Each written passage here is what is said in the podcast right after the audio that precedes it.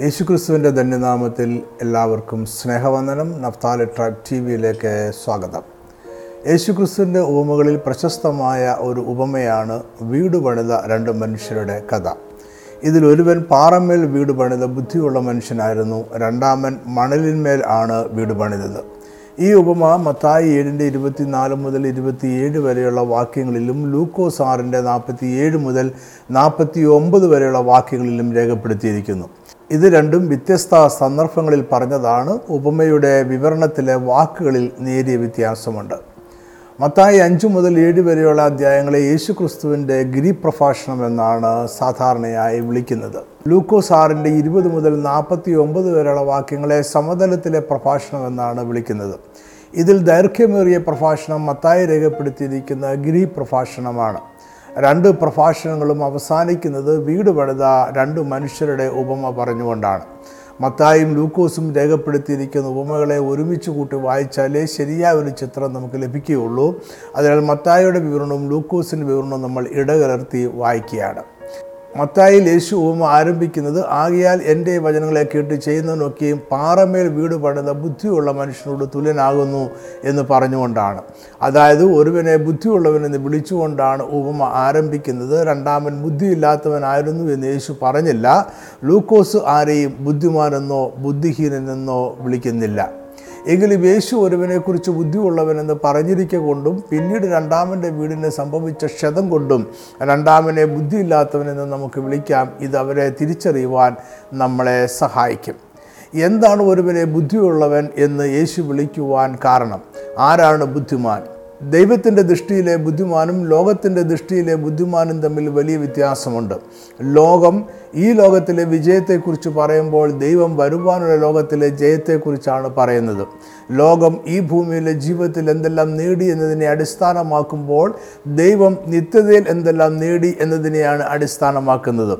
ലോകം കാഴ്ചയാൽ നീങ്ങുന്നു. ലോകത്തിന് ഈ ലോകത്തിനപ്പുറത്തുള്ളതിലേക്ക് കാണുവാൻ കഴിയുന്നില്ല. ദൈവം വരുവാനുള്ളതിലുള്ള വിശ്വാസത്തെ കാണുന്നു. അതിനാൽ വരുവാനുള്ളതിൽ ബുദ്ധിമാൻ അല്ലാത്തവരെ ദൈവം മൂടൻ എന്ന് വിളിക്കുന്നു. ലൂക്കോസ് പന്ത്രണ്ടിന്റെ പതിനാറ് മുതൽ ഇരുപത്തി ഒന്ന് വരെയുള്ള വാക്യങ്ങളിൽ ലോകപ്രകാരം ബുദ്ധിമാനും ദൈവദൃഷ്ടിയിൽ മൂടനുമായ ഒരു ധനവാന്റെ ചിത്രം യേശു വിവരിക്കുന്നുണ്ട്. അവന്റെ ഭൂമി നന്നായി വിളഞ്ഞു അവന്റെ കളപ്പുറയിൽ കൂട്ടിവെക്കുവാൻ കഴിയുന്നതിനേക്കാൾ കൂടുതൽ വിളവ് ലഭിച്ചു. അവൻ ലോകപ്രകാരം ബുദ്ധിമാനായി എന്നാൽ ദൈവം അവനെ മൂട എന്നാണ് വിളിച്ചത്. അന്ന് രാത്രിയിൽ അവൻ മരിച്ചാൽ ഈ സമ്പത്ത് കൊണ്ട് അവൻ എന്തു പ്രയോജനം? ദൈവം അവനിൽ കണ്ട കുറവ് അവൻ വരുവാനുള്ള ദൈവരാജ്യത്തിൽ യാതൊന്നും നിക്ഷേപിച്ചില്ല എന്നതാണ്. അതിനാൽ നിത്യതയെ സംബന്ധിച്ചിടത്തോളം അവൻ മൂടനാണ് ദൈവത്തിന്റെ ദൃഷ്ടിയിൽ അവൻ ബുദ്ധിയില്ലാത്തവൻ ആണ്. കുറേ കൂടെ മെച്ചമായ ഒരു ഉദാഹരണം പഴയ നിമത്തിൽ ഉൽപ്പത്തി പതിമൂന്ന് പത്തൊമ്പത് എന്നീ അധ്യായങ്ങളിൽ വിവരിക്കപ്പെടുന്നുണ്ട്. ദൈവം വിളിച്ചതനുസരിച്ച് വിശ്വാസത്താൽ അബ്രഹാം ദൈവം കാണിക്കുവാനിരിക്കുന്ന ദേശത്തേക്ക് യാത്രയായി. അവന്റെ സഹോദരപുത്രനായ ലോത്തും കുടുംബവും അബ്രഹാമിനോടൊപ്പം യാത്ര ചെയ്തു. അവർ കനാൻ ദേശത്ത് എത്തി. അബ്രഹാം ബഹുസമ്പന്നനായിരുന്നു. ലോത്തിനും ആടുമാടുകളും കൂടാരങ്ങളും ഉണ്ടായിരുന്നു. അതിനാൽ അവർക്ക് ആ ദേശത്ത് ഒരുമിച്ച് താമസിക്കുവാൻ കഴിഞ്ഞില്ല. അവരുടെ ആടുമാടുകളെയും മറ്റു കന്നുകാലികളെയും മേയ്ക്കുവാനുള്ള സ്ഥലം ചുറ്റുപാടുമായി ഇല്ലായിരുന്നു. അതിനാൽ അവർ രണ്ടു വഴിക്ക് പിരിയുവാൻ തീരുമാനിച്ചു. ലോത്ത് യോർദാൻ നദിക്കക്കരെയുള്ള സോതവും ഗൊമോര എന്നീ നീരോട്ടമുള്ള പ്രദേശം തിരഞ്ഞെടുത്തു. അതവന്റെ മൃഗസമ്പത്തിനും ദാസ്യദാസന്മാരുടെ പാർപ്പിനും അനുയോജ്യം എന്ന് അവൻ കണ്ടു. ലോത്ത് ലോകപ്രകാരം ബുദ്ധിയുള്ളത് ചെയ്തു അവൻ സമ്പന്നമായ ദേശത്ത് താമസമാക്കി. എന്നാൽ അബ്രഹാം ദൈവം കാണിച്ചു കൊടുത്ത ദേശത്ത് തന്നെ തുടർന്നു അവിടെ അവൻ കൂടാരകളിൽ താമസിച്ചു. അവൻ ദേശം പിടിച്ചടക്കിയില്ല അവൻ യുദ്ധം ചെയ്തില്ല അവൻ വൻ മാളികകൾ പണിതില്ല. കാരണം ദൈവം അവനോട് പറഞ്ഞു അവന്റെ സന്തതി സ്വന്തമല്ലാത്ത ദേശത്ത് നാനൂറ് വർഷം പ്രവാസികളായി ജീവിക്കേണ്ടി വരും. അവിടെ നാലാം തലമുറ വീണ്ടും കനാൻ ദേശത്തേക്ക് തിരികെ വരും. അവർ വാഗ്ദത്ത ദേശം കൈവശമാക്കും. നീയോ സമാധാനത്തോടെ നിന്റെ പിതാക്കന്മാരോട് ചേരും. നല്ല വാർദ്ധക്യത്തിൽ അടക്കപ്പെടും. സ്വന്തം ദേശമായ മെസ്സോപുത്യാമിൽ നിന്നും യാത്ര പുറപ്പെട്ട അബ്രഹാം ലോത്ത് എന്നിവരിൽ ആരാണ് ബുദ്ധിമാൻ? ലോകപ്രകാരം അനുഗ്രഹിക്കപ്പെട്ടവനോ ദൈവത്തിന്റെ പദ്ധതി പ്രകാരം കൂടാരങ്ങളിൽ ജീവിച്ചവനോ? ലോകത്തിന്റെ ദൃഷ്ടി അല്പകാലത്തേക്കുള്ളതാണ് ദൈവത്തിന്റെ ദൃഷ്ടി നിത്യതയിലേക്ക് കാണുന്നതാണ്. ലോകത്ത് അവന്റെ ദൃഷ്ടിയിൽ നല്ലത് തിരഞ്ഞെടുത്തപ്പോൾ അബ്രഹാം ദൈവത്തിന്റെ ദൃഷ്ടിയിൽ നിത്യമായ അനുഗ്രഹത്തെ തിരഞ്ഞെടുത്തു. പിന്നീടുള്ള ചരിത്രം നമുക്ക് സുപരിചിതമാണ്. ലോത്ത് തിരഞ്ഞെടുത്ത സോതവും പട്ടണം ഭൗതികമായി സമ്പന്നമായിരുന്നുവെങ്കിലും അതിലെ നിവാസികൾ ദുഷ്ടന്മാരും യഹോവയുടെ മുമ്പാകെ മഹാപാപികളുമായിരുന്നു. അതിനാൽ ദൈവം ആ പട്ടണത്തെ ഗന്ധവും തീയും അയച്ച് നശിപ്പിച്ചു. തങ്ങളുടെ സമ്പത്ത് ഒന്നും എടുക്കാതെ ലോത്തും കുടുംബവും അവിടെ നിന്നും ജീവരക്ഷയ്ക്കായി ഓടിപ്പോയി. വിട്ടുപോകുന്നതിലേക്ക് തിരിഞ്ഞു നോക്കിയ അവന്റെ ഭാര്യയെ അവൻ എന്നേക്കുമായി നഷ്ടപ്പെട്ടു. ലോത്തിന്റെ പിന്നീടുള്ള ജീവിതാനുഭവങ്ങളും ദുരിതപൂർണമായി. അബ്രഹാമിനെ കുറിച്ച് എബ്രായ ലേഖനത്തിൽ പറയുന്നത് ഇങ്ങനെയാണ്. എബ്രായർ പതിനഞ്ചിന്റെ ഒമ്പത് പത്ത് വാക്യങ്ങൾ. വിശ്വാസത്താൽ അവൻ വാക്തത്വ ദേശത്ത് ഒരു അന്യദേശത്ത് എന്നതുപോലെ ചെന്ന് വാക്തത്വത്തിന് കൂട്ടാവകാശികളായ ഇസ്ഹാക്കിനോടും യാക്കൂബിനോടും കൂടെ കൂടാരങ്ങളിൽ പാർത്തുകൊണ്ട് ദൈവം ശില്പിയായി നിർമ്മിച്ചതും അടിസ്ഥാനങ്ങളുള്ളതുമായ നഗരത്തിനായി കാത്തിരുന്നു. ലോകത്തിന്റെ ദൃഷ്ടിയിൽ അല്പകാലത്തേക്ക് ലോത്ത് ബുദ്ധിമാനും വിജയും ആയിരുന്നപ്പോൾ ദൈവത്തിന്റെ ദൃഷ്ടിയിൽ അബ്രഹാം എപ്പോഴും ബുദ്ധിമാനായിരുന്നു. അവൻ താൽക്കാലികമല്ല നിത്യമായി ലക്ഷ്യം വെച്ചു അബ്രഹാം വരുവാനുള്ളതിലേക്ക് നോക്കി. യേശു പറഞ്ഞ വീട് പണിത മനുഷ്യരെക്കുറിച്ചുള്ള ഉപമയിലും താൽക്കാലികമായത് മാത്രം കാണുന്നവരല്ല വരുവാനുള്ളത് കാണുന്നവനാണ് ബുദ്ധിമാൻ. ബുദ്ധിയുള്ള മനുഷ്യൻ പാറമേൽ വീട് പണിതു ബുദ്ധിയില്ലാത്തവൻ മണലിന്മേൽ വീട് പണിതു.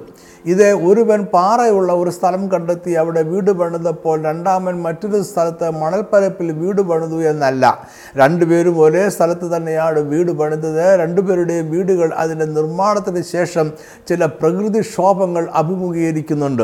അത് രണ്ടുപേർക്കും ഒന്ന് തന്നെയാണ്. അതിനാൽ അവർ രണ്ടുപേരും ഒരേ സ്ഥലത്ത് തന്നെയാണ് വീട് പണിതത് എന്ന് ന്യായമായും അനുമാനിക്കാം. ലൂക്കോസ് നൽകുന്ന വിവരണവും ഈ ചിന്തയെ പിന്താങ്ങുന്നു. ലൂക്കോസ് വിവരിക്കുന്ന ഉപമയിൽ യേശു പറയുന്നത് ഇങ്ങനെയാണ് ബുദ്ധിയുള്ളവൻ ആഴെ കുഴിച്ച് പാറമേൽ അടിസ്ഥാനം വിട്ടു എന്നാൽ ബുദ്ധിയില്ലാത്തവൻ അടിസ്ഥാനം കൂടാതെ മണ്ണിൽ മേൽ വീട് പണിതു. അപ്പോൾ ഒരേ ഭൂപ്രദേശം വീട് പണിയുവാൻ അവർക്ക് ലഭിച്ചു എന്നാൽ അവർ അതിനെ അടിസ്ഥാനം വിട്ടത് രണ്ട് രീതിയിലായിരുന്നു. വീടിന്റെ അടിസ്ഥാനം എവിടെയായിരുന്നു എന്നതും അവരുടെ വീടിന് പിന്നീട് എന്തു സംഭവിച്ചു എന്നതുമാണ് ഒരുവനെ ബുദ്ധിയുള്ളവനും രണ്ടാമനെ ബുദ്ധിയില്ലാത്തവനും ആക്കിയത്. പാറമേൽ വീട് പണിതവന് സ്വാഭാവികമായി പാറയുള്ള സ്ഥലം കിട്ടിയതല്ല. അവൻ ആഴത്തിൽ കുഴിച്ച് പാറ കണ്ടെത്തി അതിന്മേൽ വീട് പണിയുകയായിരുന്നു. അതിന് അവന് കൂടുതൽ അധ്വാനം വേണ്ടി വന്നു. അവന്റെ വീടിന്റെ പണി തീരുവാൻ കൂടുതൽ സമ്പത്ത് ചെലവായി. കൂടുതൽ സമയവും എടുത്തു. എന്നാൽ രണ്ടാമൻ അവന് ലഭിച്ച സ്ഥലത്തെ മണലിന്റെ മുകളിൽ പരപ്പിൽ തന്നെ വീട് പണിതു. അവന് കുറച്ച് സമ്പത്തേ ചിലവായുള്ളൂ കുറച്ച് അധ്വാനമേ വേണ്ടി വന്നുള്ളൂ. അവൻ വേഗം വീട് പണിത് തീർത്തു. രണ്ടാമൻ വീട് പണിത് തീർത്തതിൽ താമസിക്കുവാൻ തുടങ്ങിയപ്പോഴും ഒരു പക്ഷേ ഒന്നാമൻ ആഴത്തിൽ കുഴിച്ചുകൊണ്ടിരുന്നതേയുള്ളൂ. അവന്റെ വീട് പണി വളരെ മന്ദഗതിയിലായിരുന്നു. അതിനാൽ ബുദ്ധിയുള്ളവൻ അക്കാലത്ത് കുറേ നിന്നയും പരിഹാസങ്ങളും ഏൽക്കേണ്ടി വന്നു. അവനെ രണ്ടാമനും കൂട്ടുകാരും ബുദ്ധിയില്ലാത്തവനെന്ന് കുറേ കാലം വിളിച്ചിട്ടുണ്ടാകാം. ഒരു വിടുതൽ കാണാത്തതിനാൽ അവന് നിരാശ തോന്നിയിട്ടുണ്ടാകാം. എങ്കിലും അവൻ ആഴത്തിൽ കുഴിച്ചുകൊണ്ടിരുന്നു. കുറേ അധ്വാനത്തിന് ശേഷം ആഴത്തിൽ പാറ കണ്ടപ്പോൾ അവൻ അതിന്മേൽ വീട് പണിതു. ഉപമയുടെ ഒന്നാമത്തെ ഭാഗത്ത് ലോകപ്രകാരം ഒന്നാമൻ ബുദ്ധിയില്ലാത്തവനും രണ്ടാമൻ ബുദ്ധിയുള്ളവനുമായിരുന്നു. എന്നാൽ രണ്ടാമത്തെ ഭാഗത്താണ് യഥാർത്ഥത്തിൽ ആരാണ് ബുദ്ധിമാൻ ആരാണ് ബുദ്ധിയില്ലാത്തവൻ എന്ന് വെളിപ്പെടുന്നത്? അത് അവർ പണിത വീടിന് എന്ത് സംഭവിച്ചു എന്നതിന്റെ അടിസ്ഥാനത്തിലാണ്. രണ്ട് വീടിനും ഒരുപോലെയുള്ള പ്രതികൂലങ്ങളുണ്ടായി വൻമഴ ചൊരിഞ്ഞു നദികൾ പൊങ്ങി കാറ്റടിച്ചു ആ വീടിന്മേൽ അലച്ചു. വെള്ളപ്പൊക്കം ഉണ്ടായിട്ട് ഒഴുക്ക് വീടിനോട് അടിച്ചു. ഒന്നാമന്റെ വീട് പാറമേൽ അടിസ്ഥാനമുള്ളതാകിയാൽ വീണില്ല. എന്നാൽ അത് നല്ലവണ്ണം പണിതിരിക്കൊണ്ട് അത് ഇളകിപ്പോയില്ല. രണ്ടാമത്തവന്റെ വീട് അത് വീണു അതിന്റെ വീഴ്ച വലുതായിരുന്നു. ഒഴുക്ക് അടിച്ച ഉടനെ അത് വീണു ആ വീടിന്റെ വീഴ്ച വലുതും ആയിരുന്നു. ഈ ഉപമയെ ശരിയായി മനസ്സിലാക്കുവാൻ അതിന്റെ തുടക്കത്തിൽ യേശു പറഞ്ഞ വാചകം കൂടി വായിക്കണം. ആകയാൽ എന്റെ ഈ വചനങ്ങളെ കേട്ട് ചെയ്യുന്നവനൊക്കെയും പാറമേൽ വീട് പണിത ബുദ്ധിയുള്ള മനുഷ്യനോട് തുല്യനാകുന്നു. ലൂക്കോസ് രേഖപ്പെടുത്തിയിരിക്കുന്ന ഇങ്ങനെയാണ് എന്റെ അടുക്കൽ വന്നു എന്റെ വചനം കേട്ട് ചെയ്യുന്നവനെല്ലാം ഇന്നവനോട് തുല്യൻ എന്ന് ഞാൻ കാണിച്ചു തരാം. അതായത് യേശു പറഞ്ഞ വചനങ്ങൾ കേട്ട് അതനുസരിച്ച് ജീവിക്കുന്നവൻ ബുദ്ധിയുള്ളവനും അവന്റെ വചനങ്ങൾ കേട്ടുവെങ്കിലും അതനുസരിച്ച് ജീവിക്കാത്തവൻ ബുദ്ധിയില്ലാത്തവനും ആണ് ആണ്. എന്റെ ഈ വചനങ്ങളെ എന്ന് പറഞ്ഞപ്പോൾ യേശു ഉദ്ദേശിച്ച വചനങ്ങൾ എന്തെല്ലാമാണ്? ആ വചനങ്ങളാണ് ഈ ഉപമയിലെ കേന്ദ്രബിന്ദു. യേശു പറഞ്ഞ വചനങ്ങളാണ് ബുദ്ധിയുള്ളവന്റെ വീടിന്റെ അടിസ്ഥാന പാറ. നമ്മൾ മുകളിൽ പറഞ്ഞതുപോലെ വീട് പണിയുന്നവരുടെ ഉപമ മത്തായ ഗിരിപ്രഭാഷണത്തിന്റെ അവസാനമായും ലൂക്കോസ് സമതലത്തിലെ പ്രഭാഷണത്തിന്റെ അവസാനത്തിലുമാണ് പറഞ്ഞിരിക്കുന്നത്. അതിനാൽ യേശു പരാമർശിച്ച എന്റെ വചനങ്ങളെ എന്നത് ഗിരിപ്രഭാഷണത്തിലും സമതല പ്രഭാഷണത്തിലും യേശു പറഞ്ഞ പ്രമാണങ്ങളാണ്. എന്താണ് ഈ പ്രഭാഷണങ്ങളുടെ പ്രത്യേകത? ഈ രണ്ട് പ്രഭാഷണങ്ങളും രണ്ട് സന്ദർഭത്തിലാണ് യേശു പറയുന്നത്. അതിന്റെ ദൈർഘ്യത്തിന് വ്യത്യാസമുണ്ട്. എന്നാൽ പ്രധാന ആശയം ദൈവരാജ്യത്തിന്റെ പ്രമാണങ്ങൾ അഥവാ മൂല്യ വ്യവസ്ഥകൾ ആയിരുന്നു. യേശു ഈ ഭൂമിയിൽ വന്ന് ദൈവരാജ്യം പുനഃസ്ഥാപിക്കുവാനായിരുന്നു എന്ന് നമുക്കറിയാമല്ലോ. യേശു ഭൗതിക ശുശ്രൂഷ ആരംഭിക്കുന്നത് ഗലീലയിലെ കവർണഭൂമിൽ നിന്നാണ്. അവന്റെ ആദ്യത്തെ വിളംബരം ഇതായിരുന്നു. കാലം തികഞ്ഞു. ദൈവരാജ്യം സമീപിച്ചിരിക്കുന്നു. മാനസാന്തരപ്പെട്ട് സുവിശേഷത്തിൽ വിശ്വസിപ്പീൻ. അതിനുശേഷം അവൻ ശിഷ്യന്മാരെ വിളിച്ചു ചേർത്തു. ശുശ്രൂഷകൾ തുടർന്നു. അവൻ പ്രഖ്യാപിച്ച ദൈവരാജ്യത്തിന്റെ സാന്നിധ്യം അത്ഭുതങ്ങളാലും അടയാളങ്ങളാലും ലോകത്തെ അറിയിച്ചു. അതിനുശേഷം രാജ്യത്തിന്റെ പ്രമാണങ്ങൾ യേശു പ്രഖ്യാപിച്ചു. അതാണ് ഗിരിപ്രഭാഷണം. യേശു പ്രഖ്യാപിച്ച ദൈവരാജ്യത്തിന്റെ പ്രമാണങ്ങളുടെ സവിശേഷത എന്താണ് എന്ന് യേശു വ്യക്തമാക്കുന്നുണ്ട്. മത്തായ അഞ്ചിന്റെ പതിനേഴ് ഞാൻ ന്യായപ്രമാണത്തെയോ പ്രവാചകന്മാരെയോ നീക്കേണ്ടതിന് വന്നു എന്ന് നിരൂപിക്കരുത്. നീക്കുവാനല്ല നിവർത്തിക്കുവാൻ അത്രേ ഞാൻ വന്നത്. ഈ വാക്യത്തെ നമ്മൾ വ്യക്തമായി മനസ്സിലാക്കേണ്ടതുണ്ട്. നീക്കുക നിവർത്തിക്കുക എന്നീ വാക്കുകൾ വിപരീത അർത്ഥത്തിലാണ് ഇവിടെ ഉപയോഗിച്ചിരിക്കുന്നത്. നീക്കുക എന്നതിന്റെ ഗ്രീക്ക് വാക്ക് കറ്റ് ആൽ ഉവോ എന്നാണ്. അതിന്റെ അർത്ഥം അഴിക്കുക തകർക്കുക നശിപ്പിക്കുക മറിച്ചു കളയുക എന്നിവയാണ്. നിവർത്തിക്കുക എന്നതിന്റെ ഗ്രീക്ക് പദം പ്ലെയറോ എന്നതാണ്. ഇതിന്റെ അർത്ഥം പൂർണമാക്കുക സമ്പന്നമാക്കുക തൃപ്തികരമാക്കുക പൂർത്തീകരിക്കുക നിവർത്തിക്കുക പൂർണമായും പ്രസംഗിക്കുക ഊനമില്ലാത്തതാക്കുക എന്നിവയാണ്. ഇനി യേശുവിന്റെ കാലത്ത് റബിമാരുമായുള്ള ബന്ധത്തിൽ ഈ പദങ്ങളെ എങ്ങനെയാണ് അന്നത്തെ ജനം മനസ്സിലാക്കിയിരുന്നത് എന്ന് നോക്കാം. ന്യായപ്രമാണത്തെ പഠിപ്പിക്കുകയും ജനങ്ങളെ അതിനനുസരിച്ച് ജീവിക്കുവാൻ ആഹ്വാനം ചെയ്യുകയും ചെയ്യുക എന്നതായിരുന്നു അന്നത്തെ റബിമാരുടെ ഉത്തരവാദിത്വം. ശരിയായ ന്യായപ്രമാണ വ്യാഖ്യാനമാണ് അവരെ പ്രശസ്തരാക്കിയത്. അപ്പോസനായ പൗലൂസ് ഗമാലിയൽ എന്ന റബിയുടെ പാഠശാലയിൽ ന്യായപ്രമാണം അഭ്യസിച്ചവനായിരുന്നു എന്ന് അദ്ദേഹം പറയുന്നുണ്ട്. റബിമാരുടെ പഠിപ്പിക്കലുകളെ വിശേഷിപ്പിക്കുന്ന രണ്ട് പദങ്ങളായിരുന്നു നീക്കുക എന്നതും നിവർത്തിക്കുക എന്നതും. ന്യായപ്രമാണത്തെ മനുഷ്യന് അനുസരിക്കുവാൻ സാധ്യമല്ലാത്ത രീതിയിൽ ദുഷ്കരമായും തെറ്റായും വ്യാഖ്യാനിക്കുന്നതിനെ നീക്കുക എന്നും ന്യായപ്രമാണത്തെ മനുഷ്യൻ അനുസരിക്കുവാൻ സാധ്യമായ രീതിയിൽ ശരിയായി വ്യാഖ്യാനിക്കുന്നതിനെ നിവർത്തിക്കുക എന്നും പറയുന്നു. ന്യായപ്രമാണത്തെ മനുഷ്യൻ അനുസരിക്കുവാൻ സാധ്യമല്ലാത്ത രീതിയിൽ ദുഷ്കരമായും തെറ്റായും വ്യാഖ്യാനിക്കുന്നതിനെ നീക്കുക എന്നും ന്യായപ്രമാണത്തെ മനുഷ്യൻ അനുസരിക്കുവാൻ സാധ്യമായ രീതിയിൽ ശരിയായി വ്യാഖ്യാനിക്കുന്നതിനെ നിവർത്തിക്കുക എന്നും പറയുമായിരുന്നു. അക്കാലത്ത് പരീശന്മാരുടെ ന്യായപ്രമാണ വ്യാഖ്യാനങ്ങൾ പ്രമാണങ്ങളെ അനുസരിക്കുവാൻ ദുഷ്കരമാക്കിയിരുന്നു. മാത്രമല്ല പ്രവൃത്തികളാൽ നീതികരണം എന്ന മിഥ്യാ സങ്കല്പത്തിലേക്ക് ജനങ്ങളെ അത് നയിച്ചിരുന്നു. ഈ സാഹചര്യത്തിലാണ് യേശു പറയുന്നത് ന്യായപ്രമാണത്തെയോ പ്രവാചകന്മാരെയോ നീക്കുവാനല്ല നിവർത്തിപ്പാനത്രേ ഞാൻ വന്നത്. നീക്കുക നിവർത്തിക്കുക എന്നീ വാക്കുകളുടെ അർത്ഥത്തെ യേശു തന്നെ വിശദീകരിക്കുന്നുണ്ട്. മത്തായ അഞ്ചിന്റെ പത്തൊമ്പത് ആകയാൽ ഈ ഏറ്റവും ചെറിയ കൽപ്പനകളിൽ ഒന്ന് അഴിക്കുകയും മനുഷ്യരെ എങ്ങനെ പഠിപ്പിക്കുകയും ചെയ്യുന്നവൻ സ്വർഗരാജ്യത്തിൽ ഏറ്റവും ചെറിയവൻ എന്ന് വിളിക്കപ്പെടും. അവയെ ആചരിക്കുകയും പഠിപ്പിക്കുകയും ചെയ്യുന്നവനോ സ്വർഗരാജ്യത്തിൽ വലിയവൻ എന്ന് വിളിക്കപ്പെടും. ഇവിടെ നീക്കുക എന്നതിന് പകരം അഴിക്കുക എന്ന പദവും നിവർത്തിക്കുക എന്നതിന് ആചരിക്കുകയും പഠിപ്പിക്കുകയും ചെയ്യുക എന്ന പദങ്ങളും യേശു ഉപയോഗിക്കുന്നു. അഴിക്കുന്നവൻ ന്യായപ്രമാണത്തെ തെറ്റായി വ്യാഖ്യാനിച്ച് മനുഷ്യർക്ക് അതനുസരിച്ച് ജീവിക്കുവാൻ സാധ്യമല്ലാതെയാക്കുന്നു. ആചരിക്കുകയും പഠിപ്പിക്കുകയും ചെയ്തവന് ശരിയായി പഠിപ്പിക്കുകയും അതനുസരിച്ച് ജീവിക്കുവാൻ മനുഷ്യനെ സാധ്യമാക്കുകയും ചെയ്യുന്നു. യേശു പരീക്ഷന്മാരുടെയും ശാസ്ത്രിമാരുടെയും തെറ്റായ വ്യാഖ്യാനങ്ങളിൽ നിന്നും ദുഷ്കരമായ നിയമവ്യവസ്ഥകളിൽ നിന്നും ന്യായപ്രമാണത്തെ മോചിപ്പിക്കുകയാണ്. അവരതിനെ മൊത്തമായി റദ്ദാക്കുകയല്ല ചെയ്യുന്നത്. മത്തായി അഞ്ചിന്റെ പതിനെട്ട് സത്യമായിട്ട് ഞാൻ നിങ്ങളോട് പറയുന്നു ആകാശവും ഭൂമിയും ഒഴിഞ്ഞു പോകും വരെ സകലവും നിവൃത്തിയാകുമ്പോഴും ന്യായപ്രമാണത്തിൽ നിന്നൊരു വള്ളിയെങ്കിലും പുള്ളിയെങ്കിലും ഒരു നാളും ഒഴിഞ്ഞു പോകുകയില്ല എങ്ങനെയാണ് യേശു ഈ ദൗത്യം പൂർത്തീകരിച്ചത്? അത് മനസ്സിലാക്കുവാനായ റബിമാരുടെ ശുശ്രൂഷയെക്കുറിച്ച് മറ്റൊരു കാര്യം കൂടി നമ്മൾ അറിഞ്ഞിരിക്കണം. എല്ലാ റബിമാരും ഒരേ ആത്മീയ അധികാരമുള്ളവർ ആയിരുന്നില്ല. കൂടുതൽ റിബിമാരും ന്യായപ്രമാണത്തിന് അക്കാലത്ത് നിലവിലുണ്ടായിരുന്ന പൊതുവെ സ്വീകാര്യമായ വ്യാഖ്യാനങ്ങൾ മാത്രം പഠിപ്പിക്കും. എന്നാൽ ചുരുക്കം ചിലർ ന്യായപ്രമാണങ്ങളെ പുതിയതായി വ്യാഖ്യാനിക്കും. അവർക്ക് അതിനുള്ള പ്രത്യേക അധികാരം അവരുടെ ഗുരുക്കന്മാരിൽ നിന്നും ലഭിച്ചിട്ടുണ്ടാകും. ഈ അധികാരത്തെ അവർ സ്മിഖ എന്നും സെമീഖ എന്നും വിളിച്ചു. മോശയിൽ നിന്നും തലമുറകളിലേക്ക് കൈമാറി പകരുന്ന ആത്മീയ അധികാരമാണ് സെമീക്ക. ഇത്തരം സെമീക്ക ഔദ്യോഗികമായി നൽകുന്ന രീതി ഏകദേശം എ ഡി മുന്നൂറ്റി അറുപതിനും നാനൂറ്റി ഇരുപത്തി അഞ്ചിനും ഇടയിൽ നിന്നുപോയി. എങ്കിലും സെമീക്ക കൊടുക്കുന്ന രീതി അനൗദ്യോഗികമായി ഇന്നും തുടരുന്നുണ്ട്. ദൈവം ന്യായപ്രമാണങ്ങളെ വ്യാഖ്യാനിക്കുവാനുള്ള അധികാരം മോശയ്ക്ക് നൽകിയെന്നും ഈ ആത്മീയ അധികാരം തലമുറകളായി കൈമാറ്റം ചെയ്യപ്പെടുന്നുവെന്നുമാണ് യഹൂദ വിശ്വാസം. ഇത് ന്യായപ്രമാണങ്ങളുടെ വ്യാഖ്യാനങ്ങളുടെ തുടർച്ചയെ ആധികാരികമാക്കുന്നു. സെമീഖ ലഭിച്ചവർക്ക് കുറ്റകൃത്യങ്ങളിൽ ന്യായപ്രമാണ പ്രകാരം വിധി പറയുവാനുള്ള അധികാരമുണ്ടായിരുന്നു. ഇത് ഇന്നത്തെ ക്രൈസ്തവ സഭകളിൽ പട്ടത്വം അല്ലെങ്കിൽ ഓർഡിനേഷൻ കൊടുക്കുന്നതിന് തുല്യമാണ്. യേശുക്രിസ്തുവിന്റെ ഗിരിപ്രഭാഷണം അവസാനിക്കുന്നത് ഈ അധികാരത്തെ പരാമർശിച്ചുകൊണ്ടാണ്. മത്തായി ഏഴിന്റെ ഇരുപത്തിയെട്ട് ഇരുപത്തി ഒമ്പത് ഈ വചനങ്ങളെ യേശു പറഞ്ഞു തീർന്നപ്പോൾ പുരുഷാരം അവന്റെ ഉപദേശത്തിൽ വിസ്മയിച്ചു. അവരുടെ ശാസ്ത്രിമാരെ പോലെയല്ല അധികാരമുള്ളവനായിട്ടത്രേ അവൻ അവരോട് ഉപദേശിച്ചത്. മത്തായി ഇരുപത്തി ഒന്നാം അധ്യായത്തിൽ പുരോഹിതന്മാർ യേശുവിനോട് ചോദിക്കുന്നതും ഈ അധികാരത്തെക്കുറിച്ചാണ്.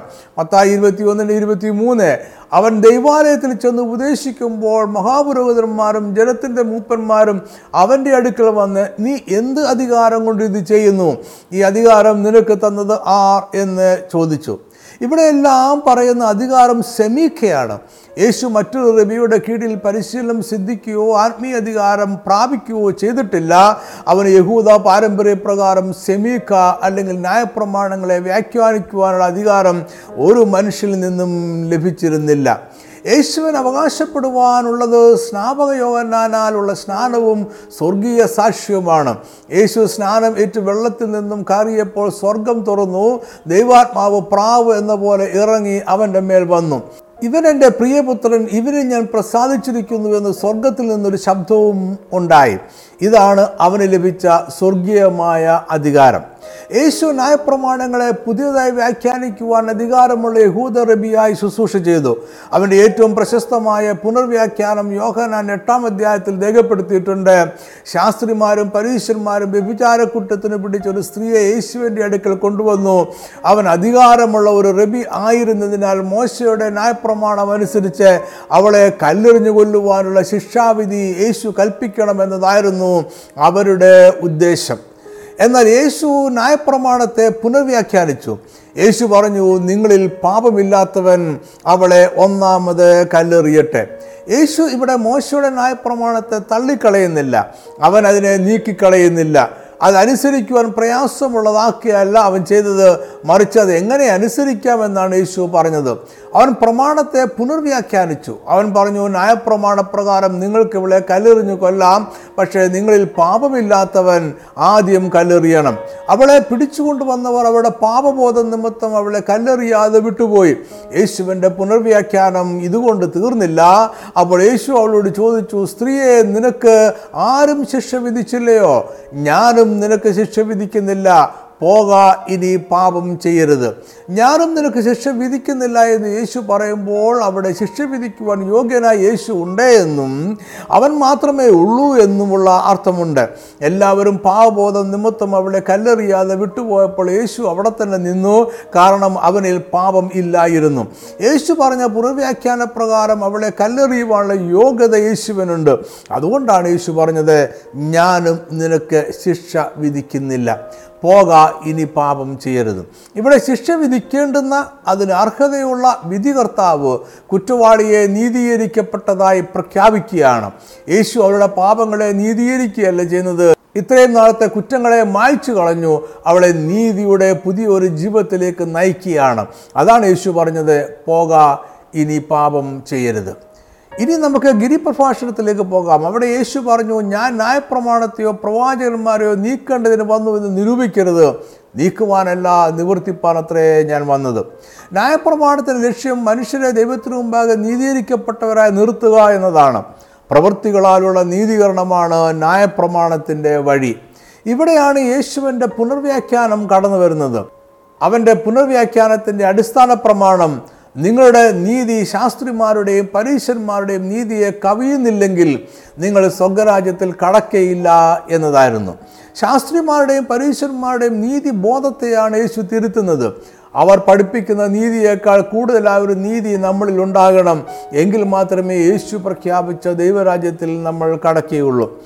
ഗ്രീ പ്രഭാഷണത്തിന്റെ ആരംഭ ഭാഗമായ അനുഗ്രഹ പ്രഭാഷണത്തിൽ സ്വർഗരാജ്യം കൈവശമാക്കുന്നവരുടെ യോഗ്യതയെ യേശു പുനർവ്യാഖ്യാനിച്ചു. അത് ന്യായപ്രമാണ പ്രകാരമുള്ള നല്ല പ്രവൃത്തികൾ ചെയ്യുന്നവരുടെ പട്ടികയല്ല അവിടെ സ്വർഗരാജ്യം അവകാശമാക്കുവാനുള്ള യോഗ്യത ആത്മീയതയിലേക്ക് മാറ്റപ്പെടുന്നു.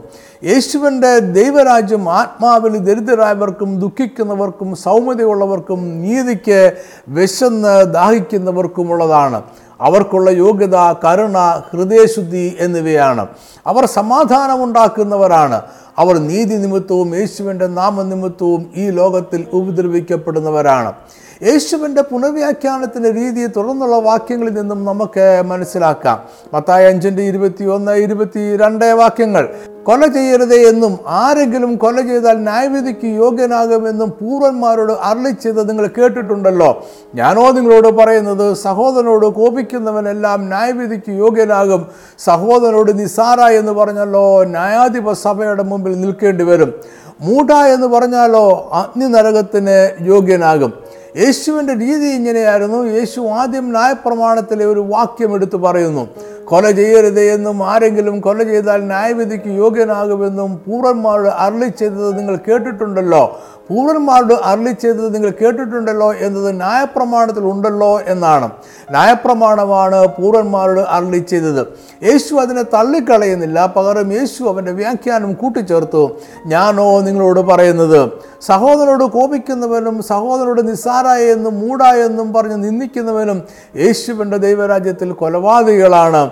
അവർ അഗ്നി നരകത്തിന് യോഗ്യരാകും. അതുകൊണ്ട് യേശു പറഞ്ഞതിന്റെ വഴിപാട് യാഗപീഠത്തിങ്കിൽ കൊണ്ടുവരുമ്പോൾ സഹോദരന് നിന്റെ നേരെ വല്ലതും ഉണ്ടെന്ന് അവിടെ വെച്ച് ഓർമ്മ വന്നാൽ നിന്റെ വഴിപാട് അവിടെ യാഗപീഠത്തിന്റെ മുമ്പിൽ വെച്ചേച്ച് സഹോദരനോട് നിരന്നുകൊള്ളുക. അതിനുശേഷം വന്ന് നിന്റെ വഴിപാട് കഴിക്കാം സഹോദരനോട് നിരപ്പില്ലാത്തവർക്ക് അർപ്പിക്കുവാനുള്ള നല്ല യാഗം. കൊലപാതകികളുടെ യാഗത്തിൽ ദൈവം പ്രസാദിക്കുന്നില്ല.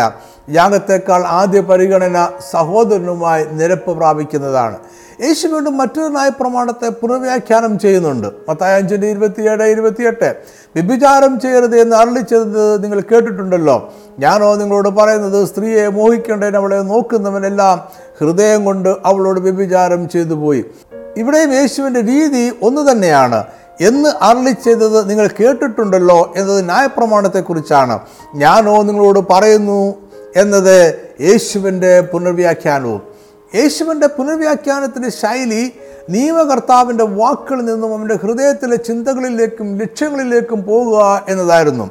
നിയമം അനുസരിക്കുക എന്ന പ്രവൃത്തിയിൽ നിന്നും യേശു നമ്മളെ നമ്മുടെ ഹൃദയത്തിന്റെ വിചാരങ്ങളിലേക്ക് കൊണ്ടുപോയി. അവൻ ദൈവത്തിന്റെ ഹൃദയം നമുക്ക് വെളിപ്പെടുത്തി. ബാഹ്യമായ പ്രവൃത്തികളിൽ നിന്നും ഹൃദയ വിചാരങ്ങളിലേക്ക് യേശു കടന്നു ചെന്നു. നമ്മളുടെ ഹൃദയത്തിന്റെ മാനസാന്തരത്തിലേക്ക് അവൻ നമ്മളെ നയിച്ചു. യേശു പറഞ്ഞു ഇതാണ് ദൈവം ഉദ്ദേശിച്ചത്. ഇതാണ് ന്യായപ്രമാണത്താൽ ദൈവം ലക്ഷ്യം വെച്ചത്. ആകയാൽ നിങ്ങളുടെ സ്വർഗീയ പിതാവ് സൽഗുണപൂർണൻ ആയിരിക്കുന്നത് പോലെ നിങ്ങളും സൽഗുണപൂർണരാകുവീൻ. വീട് പണിയുവാൻ പോയ രണ്ടുപേരുടെ ഉപമയാണല്ലോ നമ്മൾ പഠിച്ചുകൊണ്ടിരിക്കുന്നത്. ഉപമ എന്റെ ഈ വചനങ്ങളെ കേട്ട് ചെയ്യുന്നവൻ എന്റെ ഈ വചനങ്ങളെ കേട്ട് ചെയ്യാത്തവൻ എന്നിവരുടെ കഥയാണ്. യേശു ഉപമ ആരംഭിക്കുന്നത് എന്റെ അടുക്കൽ വന്ന് എന്റെ വചനം കേട്ട് ചെയ്യുന്നവനെല്ലാം ഇന്നവനോട് തുല്യൻ എന്ന് ഞാൻ കാണിച്ചു തരാം എന്ന് പറഞ്ഞുകൊണ്ടാണ്. ഇവിടെ പറയുന്ന എന്റെ ഈ വചനങ്ങൾ യേശു ഗിരിപ്രഭാഷണത്തിലും സവതലത്തിലെ പ്രഭാഷണത്തിലും പറഞ്ഞ ദൈവരാജ്യത്തിന്റെ പ്രമാണങ്ങളാണ്. അതായത് ഉപമയിലെ പാറപ്പുറത്ത് വീട് പണിത ബുദ്ധിയുള്ള മനുഷ്യൻ യേശുക്രിസ്തുവിന്റെ പ്രഭാഷണത്തിലെ എല്ലാ പ്രമാണങ്ങളും അനുസരിച്ച് ജീവിക്കുന്നവനാണ്. മണലിൽ മേൽ വീട് പണിത മനുഷ്യൻ യേശുവിന്റെ പ്രഭാഷണം കേട്ടുവെങ്കിലും അതനുസരിച്ച് ജീവിക്കാത്തവൻ ആണ്. യേശുവിന്റെ ഗിരിപ്രഭാഷണം വളരെ ദൈർഘ്യമേറിയ ഒരു പ്രഭാഷണമാണ്. പരസംഗം ഹേതുവായിട്ടല്ലാതെ ഭാര്യയെ ഉപേക്ഷിക്കുവാൻ പാടില്ല എന്നും അശേഷം സത്യം ചെയ്യരുത് എന്നും നിന്നെ വലത്തെ ചെകിട്ടത്ത് തടിക്കുന്നവനും മറ്റേതും കാണിച്ചു കൊടുക്കുകയെന്നും ശത്രുക്കളെ സ്നേഹിപ്പീൻ നിങ്ങളെ ഉപദ്രവിക്കുന്നവർക്ക് വേണ്ടി പ്രാർത്ഥിപ്പീൻ എന്നും യേശു ഉപദേശിക്കുന്നു. ഇവിടെയെല്ലാം ന്യായപ്രമാണത്തിലെ വാക്കുകളെ ഉദ്ധരിക്കുകയും അതിന് യേശു പുനർവ്യാഖ്യാനം ചെയ്യുകയുമാണ് ചെയ്യുന്നത്. യേശു കൽപ്പിച്ച എല്ലാ പ്രമാണങ്ങളും പ്രധാനപ്പെട്ടതാണ്. അവയെല്ലാം നമ്മൾ അനുസരിക്കുവാൻ ബാധ്യസ്ഥരാണ്. അനുസരിക്കുന്നവർക്കുള്ളതാണ് ദൈവരാജ്യം. എങ്കിലും ഒന്ന് രണ്ട് പ്രമാണങ്ങളിലൂടെ മാത്രം നമുക്ക് വേഗത്തിൽ കടന്നു പോകാം. ലേവ്യ പുസ്തകം ഇരുപത്തിനാലിൽ രേഖപ്പെടുത്തിയിരിക്കുന്ന ഒരു പഴയ നിയമ പ്രമാണമുണ്ട്. അത് നമുക്ക് പുറപ്പാട് ഇരുപത്തിയൊന്ന് ആവർത്തന പുസ്തകം പത്തൊമ്പത് എന്നിവിടങ്ങളിലും കാണാം. ലേവ്യ പുസ്തകം ഇരുപത്തിനാലിന്റെ പത്തൊമ്പത് ഇരുപത് വാക്യങ്ങൾ. ഒരുത്തൻ കൂട്ടുകാരന് കേടുവരുത്തിയാൽ അവൻ ചെയ്തതുപോലെ തന്നെ അവനോടും ചെയ്യണം. ഒടുവിന് പകരം ഒടുവ് കണ്ണിന് പകരം കണ്ണ് പല്ലിന് പകരം പല്ല് ഇങ്ങനെ അവൻ മറ്റവന് കേടുവരുത്തിയതുപോലെ തന്നെ അവനും വരുത്തണം. പഴയ നിയമത്തിലെ ഈ പ്രമാണം ഇസ്രേ ജനം അക്ഷരാർത്ഥത്തിൽ പ്രാവർത്തികമാക്കി എന്ന് നമുക്ക് ഉറപ്പില്ല. ന്യായപ്രമാണങ്ങൾ പ്രായോഗികമായി എങ്ങനെയാണ് അനുസരിക്കേണ്ടത് എന്ന് വിശദീകരിക്കുന്ന വാമൊഴിയാലുള്ള പ്രമാണങ്ങളും ഇസ്രേ ജനത്തിന് ഉണ്ടായിരുന്നു. ദൈവം സീനായ പർവത മുകളിൽ വെച്ച് മോശയ്ക്ക് പകൽ എഴുതപ്പെട്ട പ്രമാണങ്ങളും രാത്രി അതിന്റെ വിശദീകരണങ്ങൾ അടങ്ങിയ വാമൊഴിയാലുള്ള പ്രമാണങ്ങളും നൽകി എന്നതാണ് യഹൂദ പാരമ്പര്യ വിശ്വാസം.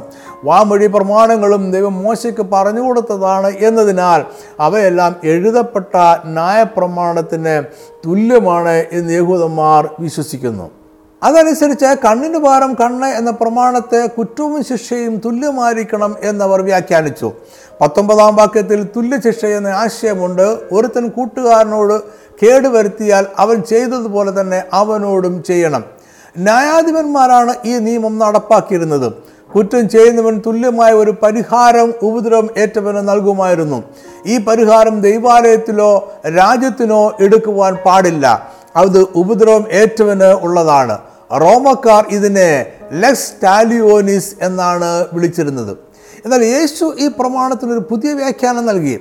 അത് നിയമകർത്താവിന്റെ ഹൃദയവിചാരം വെളിപ്പെടുത്തുന്നതായിരുന്നു. യേശു പഴയതിനെ റദ്ദാക്കി മറ്റൊരു സ്വർഗീയ നിയമം സ്ഥാപിച്ചു. മത്തായി അഞ്ചിന്റെ മുപ്പത്തിയെട്ട് മുപ്പത്തി ഒമ്പത് കണ്ണിന് പകരം കണ്ണ് പല്ലിന് പകരം പല്ല് എന്നും അരളി ചെയ്തത് നിങ്ങൾ കേട്ടിട്ടുണ്ടല്ലോ. ഞാനോ നിങ്ങളോട് പറയുന്നത് ദുഷ്ടനോട് എതിർക്കരുത്. നിന്റെ വലത്തെ ചെകിട്ടത്തെ അടിക്കുന്നവന് മറ്റേതും തിരിച്ചു കാണിക്കാം. ഇതിനോട് ചേർന്ന് വായിക്കേണ്ടുന്ന മറ്റൊരു വാക്യമുണ്ട്. ലേവ്യ പുസ്തകം പത്തൊമ്പതിന്റെ പതിനെട്ട്. നിന്റെ ജനത്തിന്റെ മക്കളോട് പകവെക്കരുത്.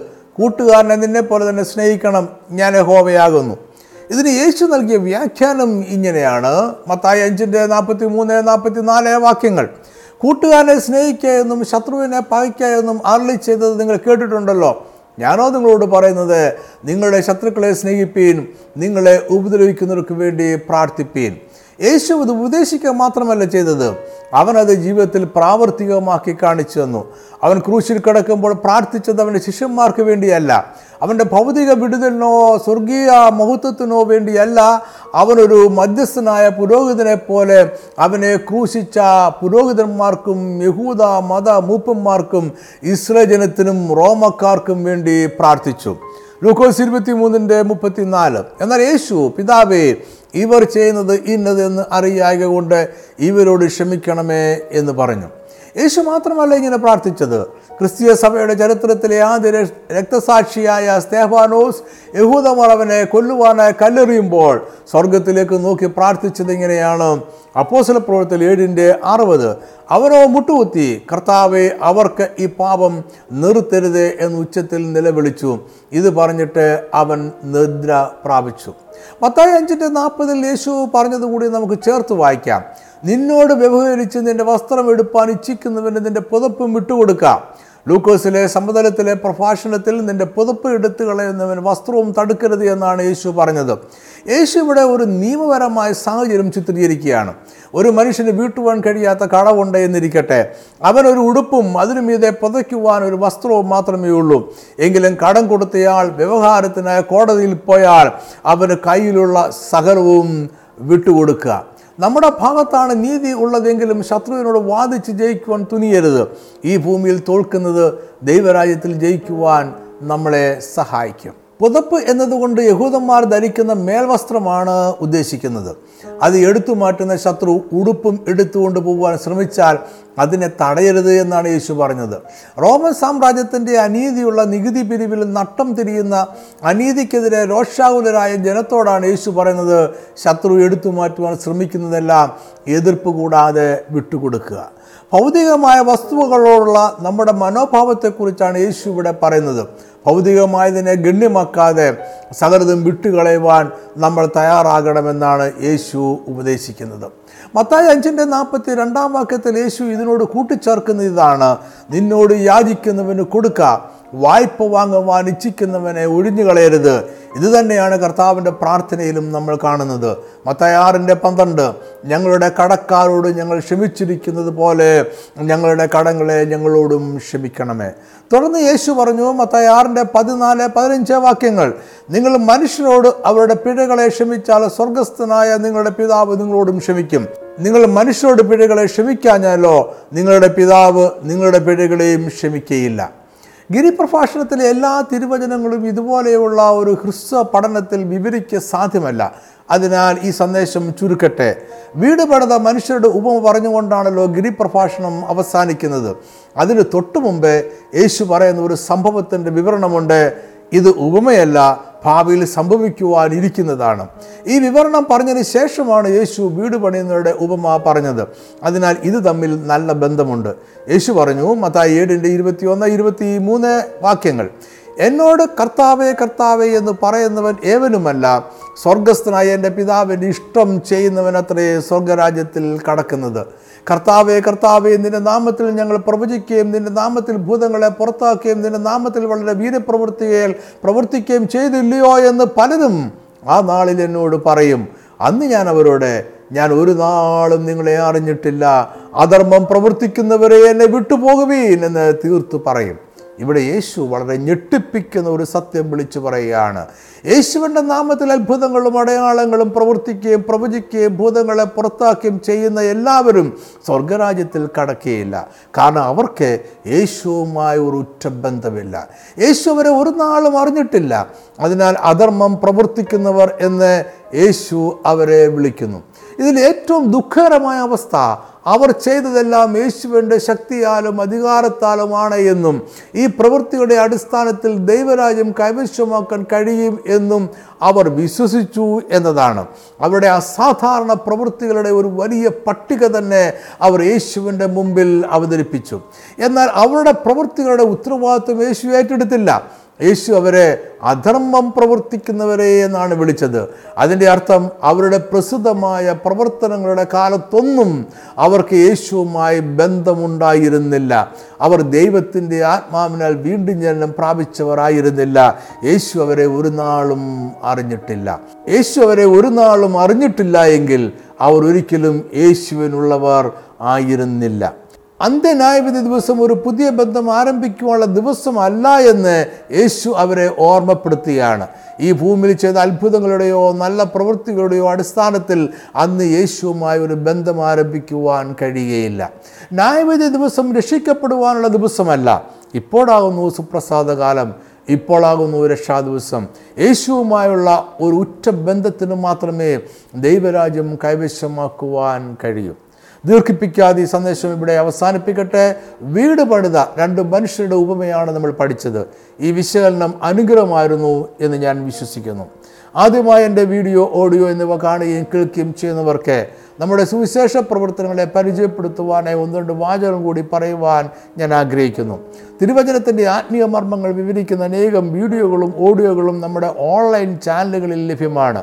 വീഡിയോ കാണുവാൻ Naphtali Tribe T V dot com എന്ന ചാനലും ഓഡിയോ കേൾക്കുവാൻ Naphtali Tribe radio dot com എന്ന ചാനലും സന്ദർശിക്കുക. രണ്ട് ചാനലുകളും സബ്സ്ക്രൈബ് ചെയ്യുവാൻ മറക്കരുത്. അത് ഇനിയും പ്രസിദ്ധീകരിക്കുന്ന വീഡിയോ ഓഡിയോ എന്നിവ നഷ്ടപ്പെടാതെ ലഭിക്കുവാൻ സഹായിക്കും.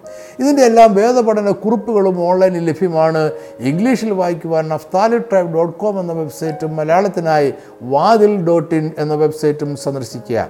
കൂടാതെ അനേകം ഇ ബുക്കുകളും നമ്മൾ പ്രസിദ്ധീകരിക്കുന്നുണ്ട്. ഇ ബുക്ക് ആവശ്യമുള്ളവർക്ക് അത് വാട്സാപ്പിലൂടെ ആവശ്യപ്പെടാം. Phone number nine eight nine double five two four eight five four. Naphtali Tri Books dot in എന്ന ഈ ബുക്ക് സ്റ്റോറിൽ നിന്ന് നേരിട്ടും വാതിൽ ഡോട്ട് ഇൻ എന്ന വെബ്സൈറ്റിൽ ലഭ്യമായിരിക്കുന്ന ലിങ്ക് ഉപയോഗിച്ചും ഈ ബുക്ക് ഡൗൺലോഡ് ചെയ്യാവുന്നതാണ്. എല്ലാ ഇ ബുക്കുകളും സൗജന്യമാണ്. എല്ലാ മാസവും ഒന്നാമത്തെയും മൂന്നാമത്തെയും ശനിയാഴ്ച വൈകിട്ട് അഞ്ചു മണിക്ക് പവർ വിഷൻ ടി വിയിൽ നമ്മുടെ പ്രോഗ്രാമുണ്ട്.